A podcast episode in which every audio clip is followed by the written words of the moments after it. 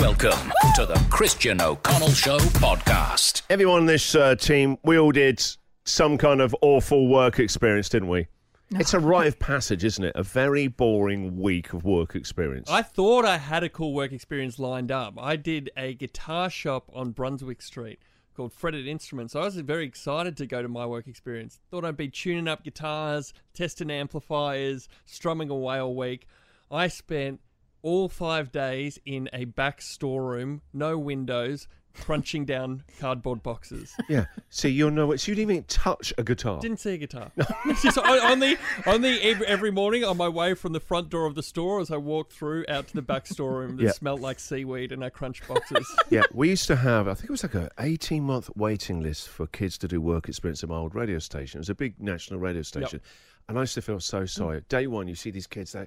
Oh, my God. I'm going to be on radio. They literally, it's actually cruel what they do. They will them into the studio and like, can't believe her. I'm sure I'm going to be seeing you around, Mr. O'Connell. Like, I will never see you again. Oh. Tell you where you're going to, I'll see you. It's in the post room. Oh. 2 days later, you see these dishevelled souls. They haven't seen sunlight in 3 days. Are they feeding you? Into you, Mr. O'Connell. Speak for yourselves. I had a blast for my work experience. Did you? So were you straight into a newsroom, I'm guessing? Yeah, I went into radio stations. It was really funny. I was at your life is basically you're born, then you're doing the news. It feels like maybe half an hour. Every time you tell your origin story, you get younger. Well, I was about 16 and I was at... months. Yeah, that's right. I was at 2AY in Aubrey and there was two darling old men in the newsroom. They were about 80, not out. And they sent me to cover this court story. I was 16. I was like in year 10. And Paul, one of the guys, handed me the keys to his car and he goes, there you go, you can just drive down. I said, Paul, I'm 16. I can't drive. Wow. Now, that is a great work experience story. Patsy, genuinely, that is the only great work experience story I've ever heard. The rest of them are like Jack and I. You're in a windowless room doing soul-destroying work. I tell you what it is. It's a wake-up call. Because I remember, same as you, it's just crushing boxes. You're doing just menial stuff thinking... This can't be the life. And so I felt like a scene in a musical, that, didn't it? In any musical I've seen, there's always a moment where someone goes, this is not the life for me. That's everyone at some point during a god-awful week of work experience. All right, so we want to hear your work experience stories today. Even this guy we had yesterday, Matt, this should have been a great one. Work experience with the drummer from Men at Work. And then I did work experience with the drummer for Men at Work. I ended up washing their cars and cleaning the toilets. See, there you go. That is what work experience is. That's what it all boils down to. It's an experience of the drudgery of work. 9414 1043. We want to hear your work experience stories. The ones like Jack and I don't know if we get another one by 8:30. That's actually got a great one like Patsy where you were given the keys to the car. Well, on a brighter note, you're listening to the Christian O'Connell Show podcast. Grant. Morning, how are you, Christian? I'm good, Grant. So tell me about your work experience. I was in the control tower at Moorabbin Airport. Cool. In there looking at the planes. And then one afternoon, I ended up down with the fire station that was at the airport in those days and driving around in the fire truck and actually driving it myself. Oh. Bit loose over at Moorabbin. Give it a go. It's only, oh, what's that plane? It's not that they train pilots there. So you got too many amateurs. But then they're training up fire kids as well. Now, Grant, we can't let you fly the plane, but okay, have a go in the fire truck. Knock yourself out. There's the keys. Grant, that's brilliant. Thank you very much for your call, buddy. Have a good morning. Thanks, you too. Amanda, good morning. Hello. Hello. How are you? I'm good, Amanda. And tell me about your work experience. I did a week with the CFA. So I spent a week there. We washed the trucks, tried out the apparatuses, and on the last day got called out to a fire and got to ride in the back seat, only to get halfway there and told we weren't needed, so we turned around and came back. Oh. But the excitement for a while, right? So close, yet so far. A ride along, that would have been incredible. At least they were up for it. Yeah, it was. It was good fun. Yeah, lots of fun. Do you get to go down the pole? Or is that just... No, it wasn't that. It was just the CFA one. Didn't have the pole and all that sort of stuff. Do they still have the pole? I don't know. Is that just... Yeah, out at Craigieburn. There's a training centre out at Craigieburn where I used to work behind there. And they've got all the towers and the poles and stuff. Do you know what? They can make a nice little side money turning those fire stations into like an amusement park sometimes. Like, I'd pay $5 to have a little slide down that pole and go home. Absolutely. Say strip club with the poles. No, why would I say that? It's your brain right now. Hey, your wife I know it's a bit quiet at home, you know. But you can't start talking about, oh, that could be a strip pole. What?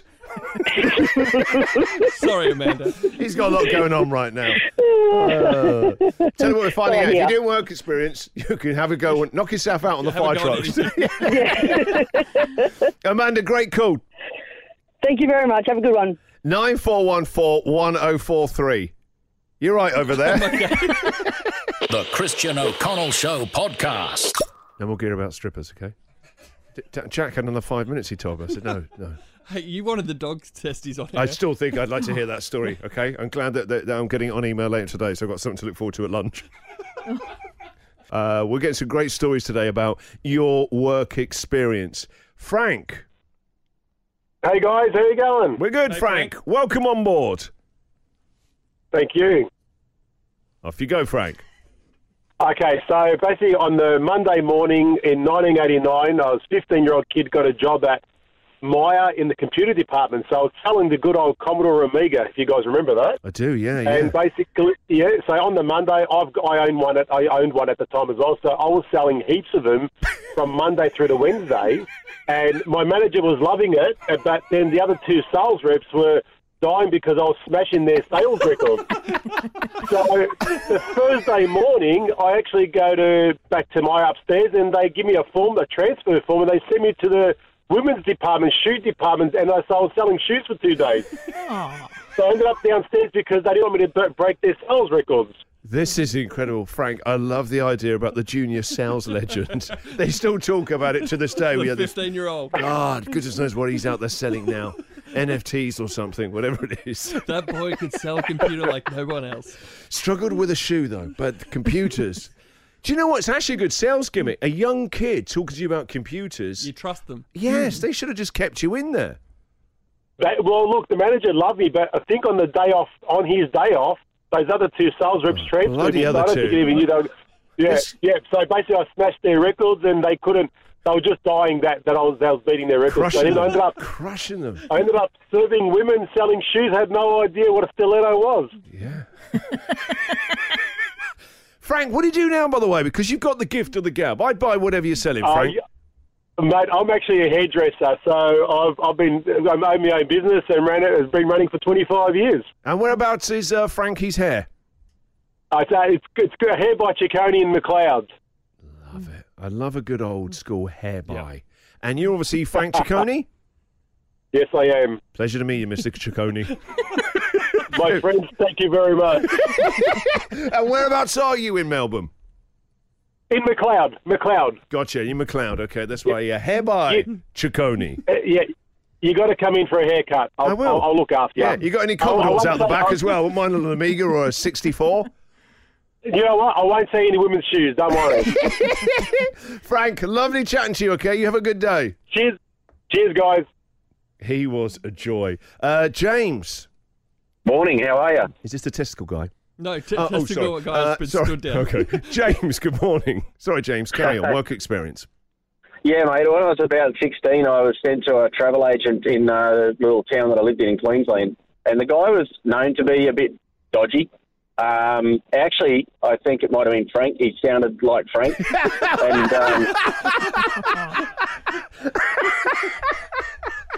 Not Hair by Ciccone. I won't have this kind of talk on the show.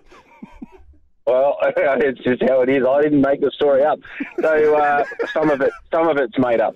And on the first day I turned up, he goes, I'll bring your passport tomorrow. We'll see if we can find something interesting for you to do. Okay. I did that. I bought my passport to work.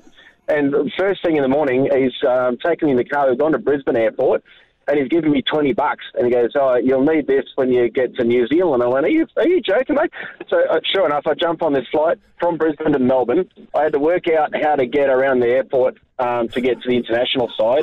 I made my flight in time, and all I had was this box. He goes, oh, you got to take this box, and there's going to be a guy there in Christchurch. As soon as you get out through customs, like, just give it to him, and he'll give you another one, and just bring that back. That's all you got to do. This is shocking. James, no. Nothing sus. No, it's fine. Frank said it was all right. So... it's a wig in there, I swear. Oh, James, that is unbelievable. Oh, well, the worst bit was I spent all my money at Brisbane Airport because I didn't realise how expensive it was for airport food, because I think it was my second ever trip to an airport. And when I got to New Zealand, I got out, I gave this box to this bloke, and then he gave me another one, and I couldn't get out without paying a $10 departure tax. So I had to go back and find this guy to then pay a $10 departure tax. And I got on the same plane that I left on, and the host was like, oh, are you all right? Yeah, I just had this. She goes, yeah, don't mention that. Just get on the plane. Like, I told her what I had to do, and she's like, oh. This feels like a scene from the Tony Soprano sort of prequel movie. Yeah. Young Tony. I was packing it on the way home. I was under strict instructions not to open the box. And anyway, I got home. The hostie that was on the flight just said, yeah, no, don't tell anyone about this. So I got off and walked straight through. James, and this is like only the first 2 days. What happened the rest of this week? Oh, that's another day, mate. I'll tell you about that a little later. Oh, I had to go and ride along when they had to go and do a hit on someone who hadn't paid on time. James, outstanding call. Well done. Thank you. All right, take it easy. The Christian O'Connell Show Podcast.